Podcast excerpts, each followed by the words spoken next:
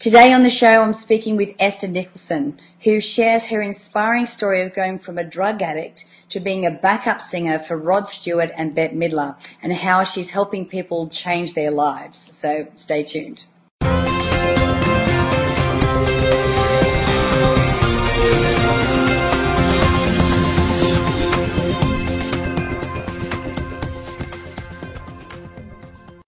Hi, I'm Natalie Ledwell, and this is the Inspiration Show.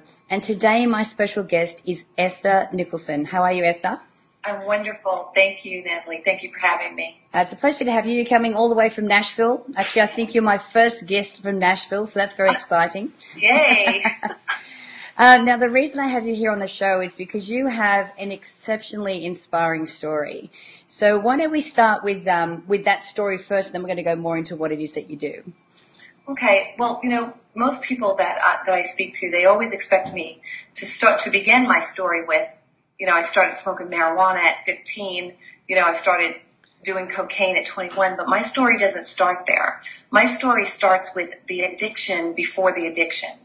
You know, right. before I was ever addicted to any substance, any drugs or any alcohol, I was emotionally addicted to a hundred forms of fear, I was, I cannot remember a time in my life. You know, my first memory is, you know, probably when I was four or five years old. I was just always so afraid. And I was so addicted to approval and you wanting me and you liking me and so addicted to that feeling of not being enough and not being worthy. And so that's what where I believe that all addiction stems from and that that addiction stems from a disconnection from, from your true identity and, and a disconnection from your soul. Yeah. And so that first addiction, of course, it creates this cavernous hole that can never be filled. And it creates this, you know, insatiable you know, hunger and thirst that cannot be filled by anything outside of ourselves, but we don't know that. I didn't know that. Yeah. So, so my, my first addiction, you know, um, that, that led from, from that place was, you know, wanting someone to like me. If you, you know, the first time I was introduced to marijuana, it wasn't because I wanted to smoke marijuana. It was because the group of kids said, we'll hang out with you. Yeah you know, and it was like, hey, if, you'll hang out with me, if I smoke this joint, then let's do it, you know? And, um, and so of course it progressed from there. And, you know, then I started, um, smoking and, and, and snorting cocaine. Um, and, and there, there came a point in that experience where it wasn't about you liking me or you, you know, approving of me. I had crossed that invisible line where I wasn't doing it to get approval anymore. I was doing it because I was now addicted. Yeah. You know, and now that I'm addicted, so now I'm, I'm, I'm experiencing all three elements of addiction. The spiritual malady, the mental obsession, and the physical allergy. Right. You know, so now even when my, my, uh, emotions or, or, you know, my intellect is saying, you know what, you've had enough. Don't do it anymore. Now I've set off this physical thing that says, well, you're not quite done until I say you're done. Yeah. And so when it says that, that means I never knew how far I was going to go that day. You know, yeah. I didn't know what lengths I was going to go through or to to get high because I never knew when it was going to be over. I didn't know if I was going to end up dead at the end of that day because I knew that once that physical allergy had overtaken me, I was willing to do anything to get the next hit. Yeah. And that put me in a lot of dangerous um, experiences in a lot of dangerous places. Yeah. Yeah. So, um, so I know that uh, you actually are, are past that stage. So, what was it? Was was did you hit rock bottom? Was there one incident that actually made you think I really need to get out of this?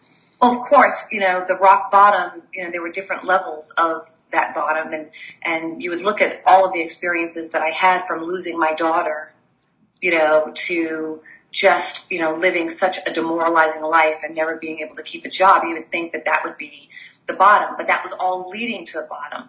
Right. And um, I, I, think that what was really um, significant for me is one day I, I was, I had been clean for 90 days actually, and I was in my apartment, and all of a sudden that thing came over me, that monster, that just blindsided me and I wasn't me anymore.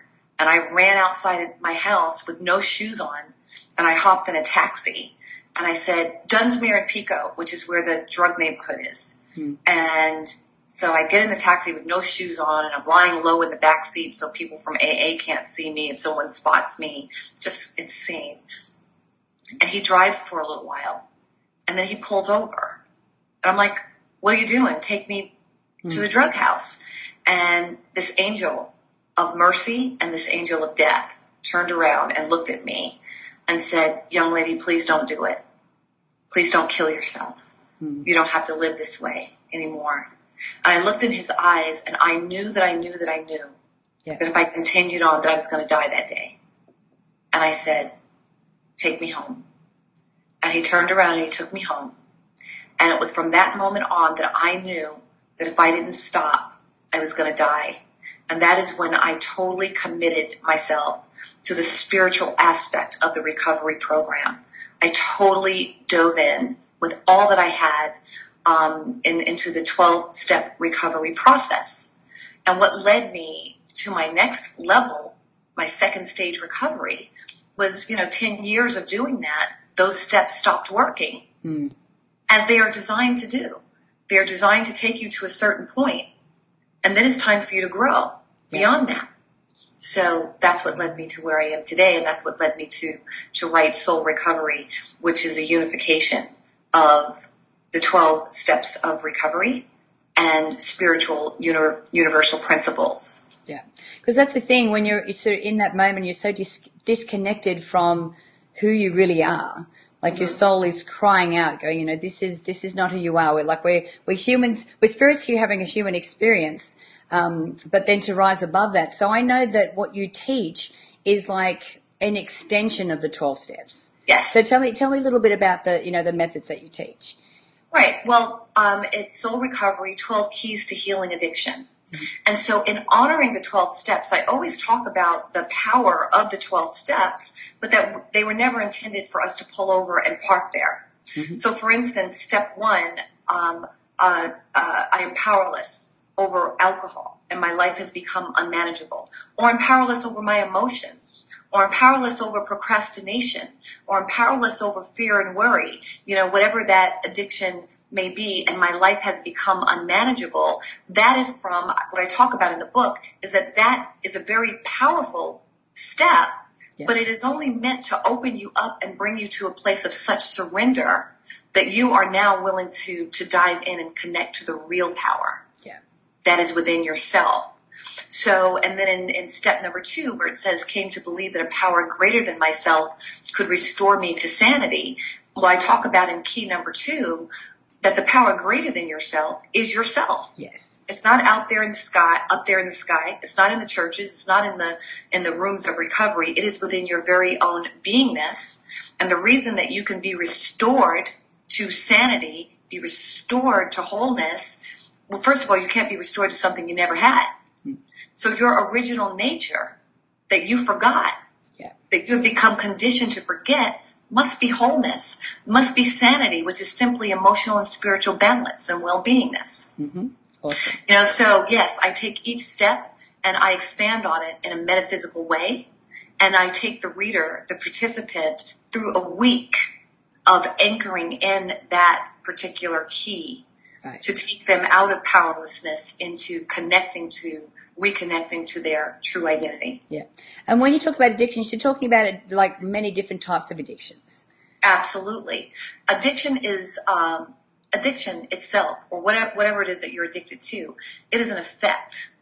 Hmm. It is a symptom. It is not the cause. Yes. And so my symptom, my effect for a long time was drugs and alcohol. Mm-hmm. But like I told you, before I ever picked up a drink, my effect was you saying that I was okay you saying that I was enough, you wanting me, you loving me. And when I stopped drinking and using, that cause was still there. Yeah. So I had a lot of work to do, even after I put down the effect, the, you know, the, the, the physical form of drugs and alcohol. Right. You know, then it was men, then it was, you know, food, then it was, you know, my emotions and, you know, being, emo- being addicted to that emotional roller coaster, yeah. you know, that, that we, we find ourselves addicted to.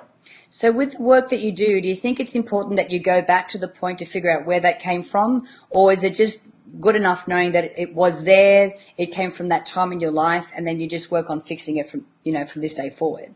I think that finding out where it came from has its place. Right. I think it's important for, for you to have a deep sense of, for you to gain a deep sense of compassion Mm-hmm. for your inner child. Yeah. You know, because a lot of people think, oh my God, I'm so screwed up because I'm so bad, I'm horrible, I'm screwed up, I'm, I'm a mess. And through my revisiting my past, it's like, wow, baby. And I always rub my tummy because that's where I feel my inner child. It's like, wow, sweetheart, no wonder you had such a hard time. Yeah. You know, so it, it, it, it switches that beating myself up. It flips that into deep compassion for myself. Yeah. However, it's not good to pull over and park there either because then that keeps you connected to your story of victimhood. Yep. So it has its place. You want to recognize it. You want to have compassion for it. And then, and then what really matters is you coming to a realization that it was never your fault, was never the truth about you. Mm. And what is the truth about you? And how do we get to the truth now? And that's what the 12 keys are designed to do. Yeah, it's awesome. And I've had a, a, a couple of friends recently go through a process where they've, you know, identified, you know, their behaviors and that when they look at themselves, you know, in a, in an unemotional way like that, it's like, well, I'm not a good person. But it's like, it's not that you're not a good person. These behaviors are a, um, a symptom or a reaction of some program that you picked up when you were younger. So, you know, it's, it's, it's not really your fault. It's just that, okay, well, now that you know what it is, you can work on fixing it. Well, how, the analogy I like to use is because, you know, you are stunted emotionally and spiritually. So th- there's your inner child that has been traumatized, that feels unwanted and unloved and, and not enough. Well, what does a child do when it feels unacknowledged and unwanted? It acts out. Yeah. And it will either act out by withdrawing hmm or act out becoming overtly aggressive and, you know, can't hold its attention and all that kind of stuff. So when we act out, it is just our inner child that's not getting the attention and the love and the healing that, that is required. Yeah.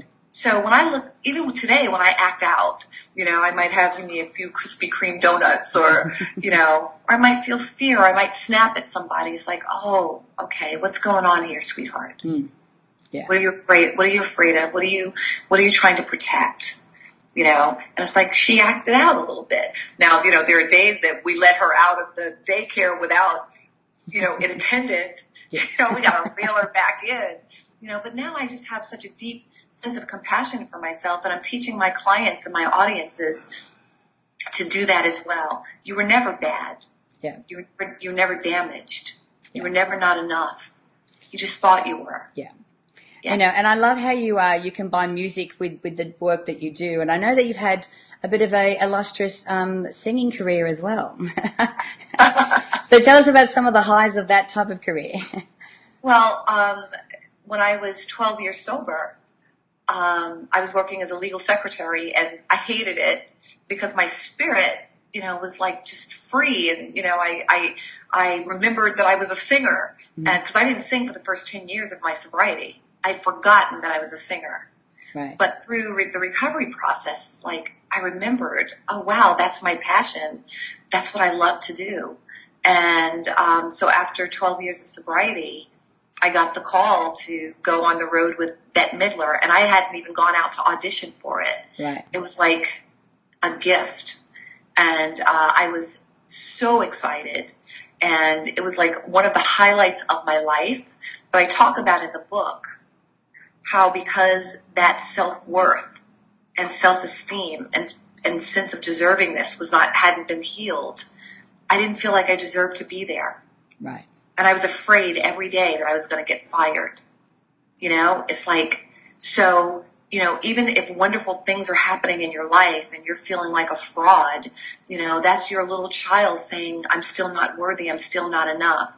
And so that experience was definitely, you know, motivation for me to go deeper in a way that the 12 steps of recovery were not designed to take me. Right. And so again, that's, that's how we created Soul Recovery. Yeah. So tell me Yeah, some of the other people that you've. Square Garden and doing all those wonderful things Yeah. with Bette Midler and Rod Stewart. Yeah. It was a dream. Yeah. It absolutely was. Yeah. Fantastic. Yeah. Um, it's just been awesome having you here on the show. Um, now, if people want to um, find out more about you and the work that you do and your book and everything, where can we send them? You, to buy the book, to purchase the book, uh, Soul Recovery, 12 Keys to Healing Addiction, and 12 Steps for the Rest of Us, because this isn't just for people that are suffering from drug addiction. Mm-hmm. Um, you can go to Amazon.com Mm-hmm. And to find out more about soul recovery and everything that we're up to, you can go to soulrecovery.org. Perfect. Awesome. Thanks again, Esther. It's been awesome having you here on the show. Thank you, Natalie. so, guys, I, Thank you. Now, I encourage you to share the video by clicking the Facebook and the Twitter share buttons above. Um, and don't forget, if you haven't downloaded the app onto your phone yet, make sure that you do that because now you can watch the shows on the go. You don't have to be in front of your computer. Um, and uh, if you haven't done so, put your uh, email in the box above there. I'd love to send you the Manifesting with the Masters video e-course. It's valued at $87 and I'd like to send it to you for free. So make sure you put your email in the box to get that. So until next time, remember to live large, choose courageously, and love without limits. We'll see you soon.